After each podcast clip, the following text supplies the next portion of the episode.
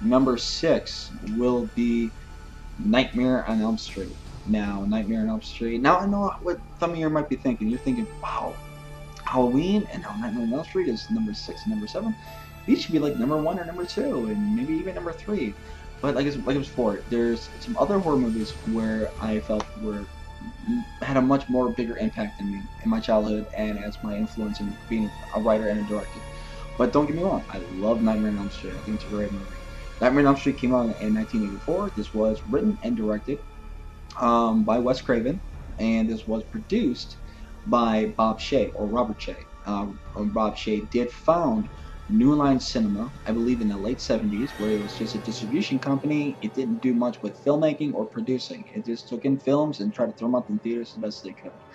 Very cheap. They didn't have much money. Actually, if anything, they didn't have much money at all.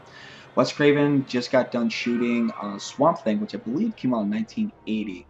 And right after Swamp Thing wrapped, uh, Wes Craven devoted a couple of years to Nightmare on Elm Street. He, it, Nightmare on Elm Street was something that he thought of as a child.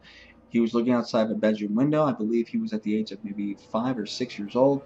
And he was looking outside, um, and there was a very strange looking man, had a really gritty face look uh, on him.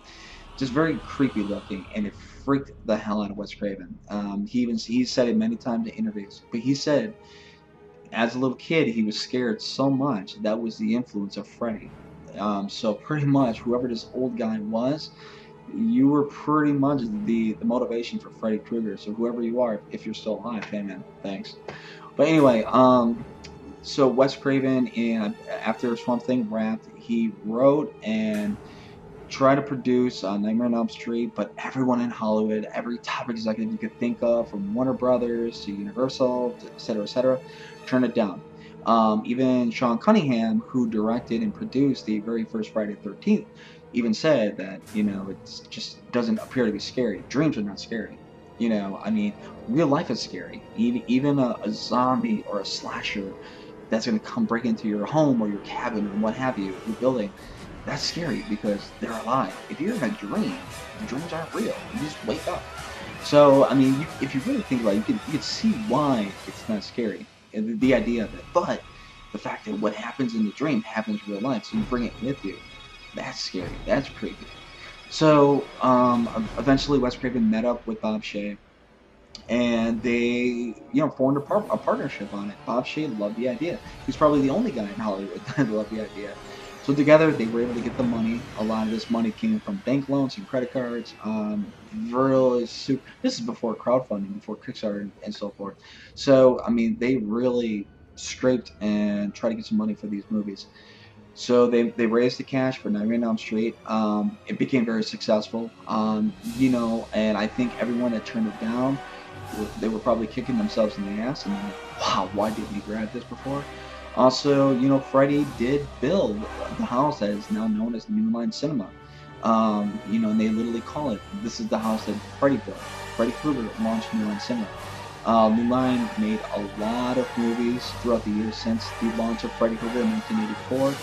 Um, they even won the Oscars for the Lord of the Rings movies. You know, I believe the Twin Towers won the Oscar for that, if I remember correctly. Um, either that or Return of the King, one of the two um, one for Best Picture. So, you know, New Line Cinema did very well for themselves, and this all happened with Freddy Krueger. Freddy went off to launch many sequels. Um, you know, I believe they went up to seven movies. Um, if you include New Nightmare, which is when Wes Craven came back to direct and produce a brand new uh, Nightmare on Elm Street movie where Freddy comes out of the movies and into real life. Um, and then they eventually did Freddy vs. Jason, which came out in 2003. Eventually, they did a reboot or remake, if you will, of Nightmare on Elm Street in 2010. Um, leave that to your own opinion, how much you liked it. I personally didn't think it was that bad, but I mean, it wasn't the greatest thing in the world. Um, I believe they even had a sequel announced for it, and they canceled it. So it just says what, what's happening with the reboots. But anyway, so yeah, um, Nightmare on did a very fantastic job. It's very scary. Um, it, Freddy got a little campy, a little comedic throughout the years. But if you stick with the original movie, it's very dark and very scary, and that's exactly what this can be.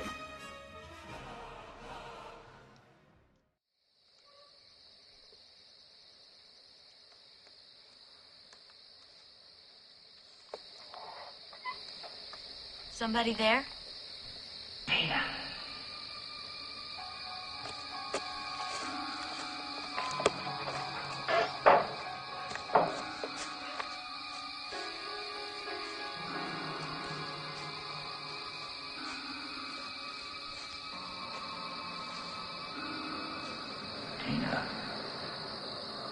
Who the hell is that?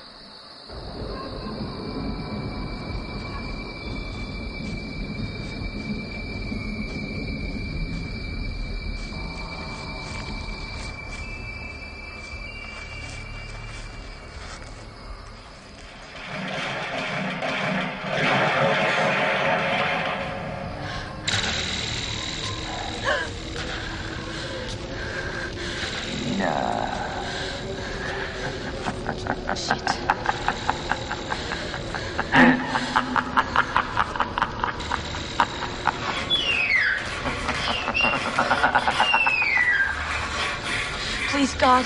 This is God.